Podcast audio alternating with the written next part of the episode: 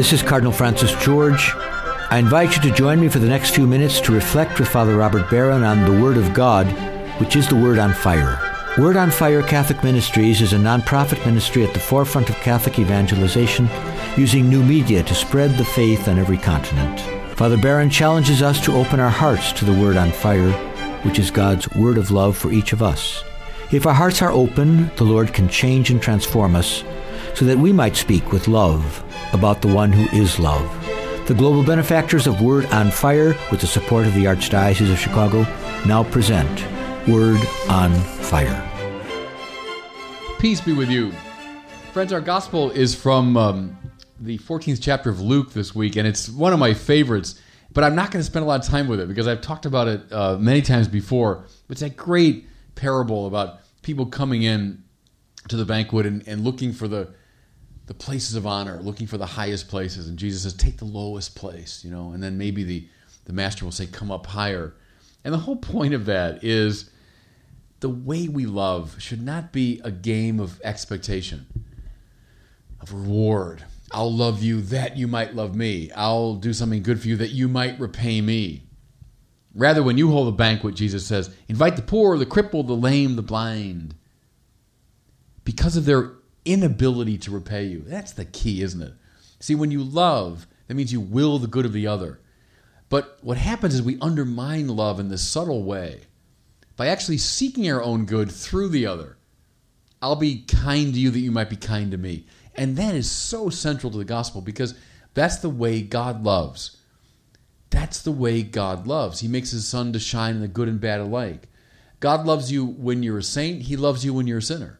He loves you when you respond to him. He loves you when you don't respond to him. That's the way we should love. So that lesson is so important. But I'm not going to focus on it because I've talked about it many times before. But uh, if you want, take a look at that uh, wonderful passage in the 14th chapter of Luke. What I want to focus on today, though, is our second reading. And the second reading is from the letter to the Hebrews. And I've encouraged you, I know in the past, to sit down and plow through that letter. Maybe with a good commentary, N.T. Wright, the um, great scripture scholar, has a really good, a popular commentary on the letter to the Hebrews. It's so important because it's one of the earliest texts in theology. It was written almost certainly not by Paul. There's a consensus now that Paul himself didn't write it, but probably someone in Paul's circle or disciple of Paul.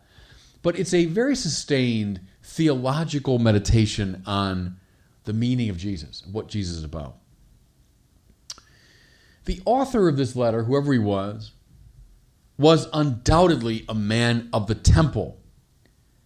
Now, the temple was destroyed in the year 70 by the Romans. So, this is a, an author who um, maybe grew up around the temple or was acquainted with it prior to its destruction. He knew all about the liturgical rhythms and sacrifices of that holy place.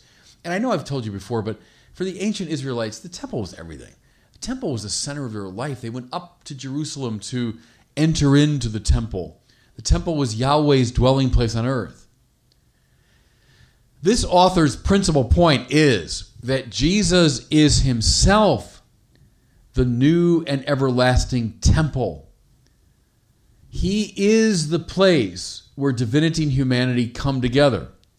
More to it, he is himself the everlasting high priest Think of the high priest on the Day of Atonement, Yom Kippur, who would go into the Holy of Holies in the temple, who would perform this atoning sacrifice, who would then come out of the Holy of Holies with the blood of the animal and he'd sprinkle it on the people. It was a sign of the reconciliation between God and his people. What does this author see? He sees that Jesus performed that perfect sacrifice on the cross. So he is the high priest who reconciled divinity and humanity in the Holy of Holies, which is the cross. Wonderful, wonderful connection that was made now very early on.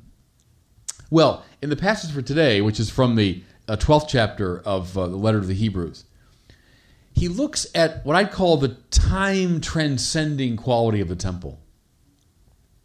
On the one hand, the temple looked back to Mount Sinai the place where Moses received the law and performed a great sacrifice on behalf of the people.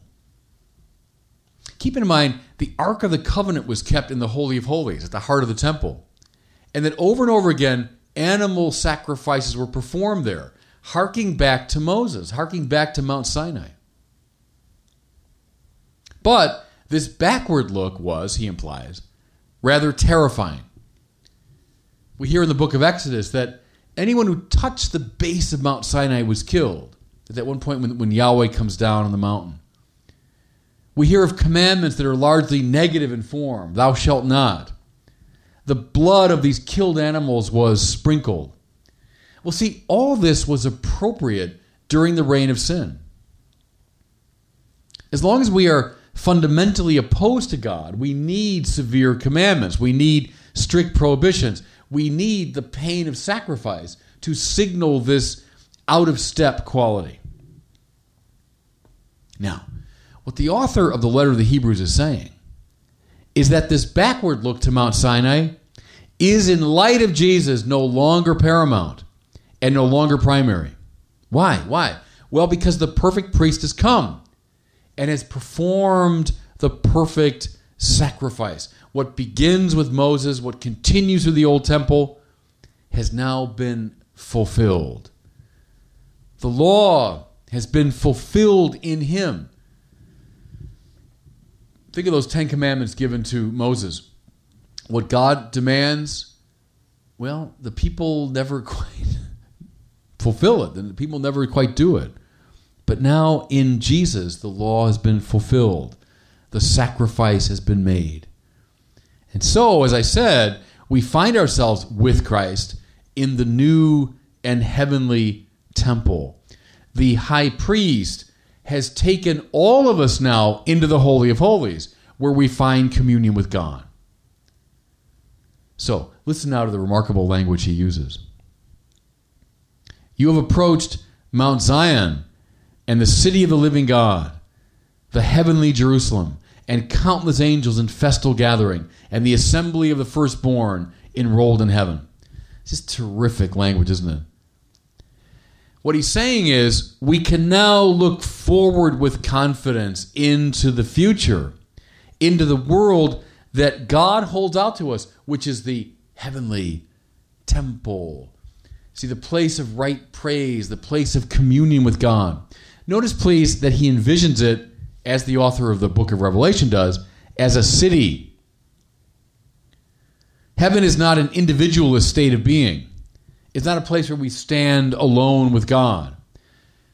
No, it's a community, a society, a city, a place of mutuality and interdependence.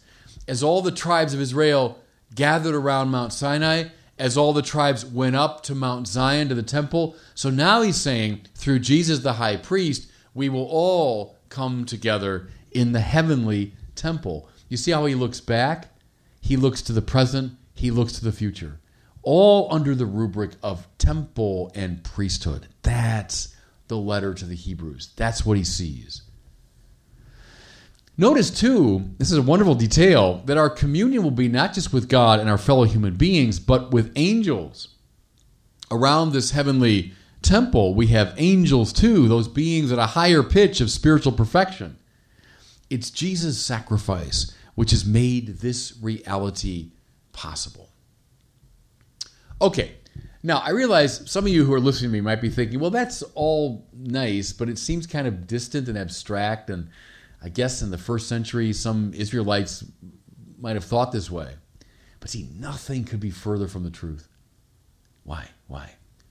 Because the Mass, the Mass, the central prayer of the Catholic Church, makes all of this eminently real. The Mass takes place where?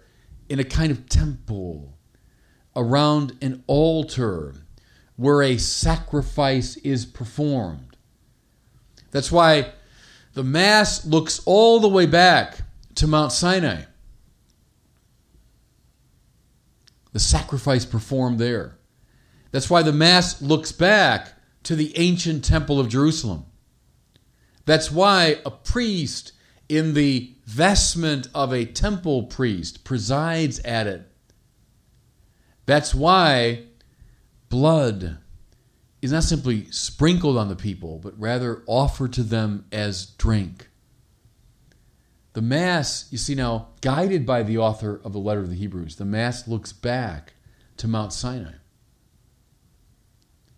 Further, the Mass realizes even now, it represents, that's the jargon that we tend to use in theology, it represents, it makes present again the sacrifice of Jesus on the cross. It makes present to us Calvary and all that that entails. Jesus offered his body and blood to the Father on Good Friday. We offer his body and blood to the Father at every Mass. The Mass is Mount Sinai. The Mass is the ancient temple. The Mass is also Calvary. And finally, the Mass looks forward to the final consummation. The Mass is our anticipation, even now, of the heavenly banquet. Notice how we invoke the angels at several points during Mass. At the Gloria, we invoke the song of the angels. At the Holy Holy, prior to the Eucharistic prayer, we say, May our voices be one with theirs. That means with the angels, as they sing their song of praise. It's why we invoke the saints. Look around your church, the depictions of the saints in their heavenly state. We're worshiping with them. Why? As we will in fullness one day in heaven. The Mass anticipates, it looks forward to that moment. It's why we sing in harmony with each other, anticipating even now, despite our differences, the day when we will be all in all. It's why so much of the Mass elders in white robes, the reading from a sacred scroll, the use of incense, choral singing, the presence of the Lamb of God resembles the great vision in the book of Revelation. Because we are meant to be symbolically participating even now in heaven. The author of the letter to the Hebrews looks back to Sinai he looks at his own present to the sacrifice of Jesus. He looks forward to the consummation. At Mass, we do the same thing. We look back to Sinai, back to the temple. We look to the present when Christ's sacrifice is made real to us, and we look forward to the heavenly consummation. Can you see now why the Vatican II fathers refer to the Mass as the source and summit of the Christian life. Can you see now why they wanted, in their famous phrase, full, conscious, and active participation in it? They wanted us to understand the Mass in all its dimensions, that we might enter more fully into it. And can you see why it would break their hearts that so many Catholics now stay away from the Mass? One way to read all of Vatican II, I think, was an attempt to get Catholics more fully engaged in the Mass. So, go back to the letter of the Hebrews and realize how it's teaching us that the Mass is the pivot around which all of history turns. The Mass, looking back, looking to the present, looking to the future, is the source and summit of the Christian life. And God bless you. I hope you were moved today by the word on fire. I pray that together we might become a people on fire with love for God and neighbor here in Chicago and wherever these words are heard. Until we join Father Barron again next week, I'm Cardinal Francis George, and I pray that God will bless you and those you love. Father Robert Barron is combating the crisis of faith in our culture. Father Barron's expanded website can deepen your faith, give you new insights into scriptures, and help you become a better Christian. Go to wordonfire.org and tap into Father Barron's compelling videos, sermons, articles, and much more. Wordonfire.org. Connect with one of the Catholic Church's best messengers every day, everywhere.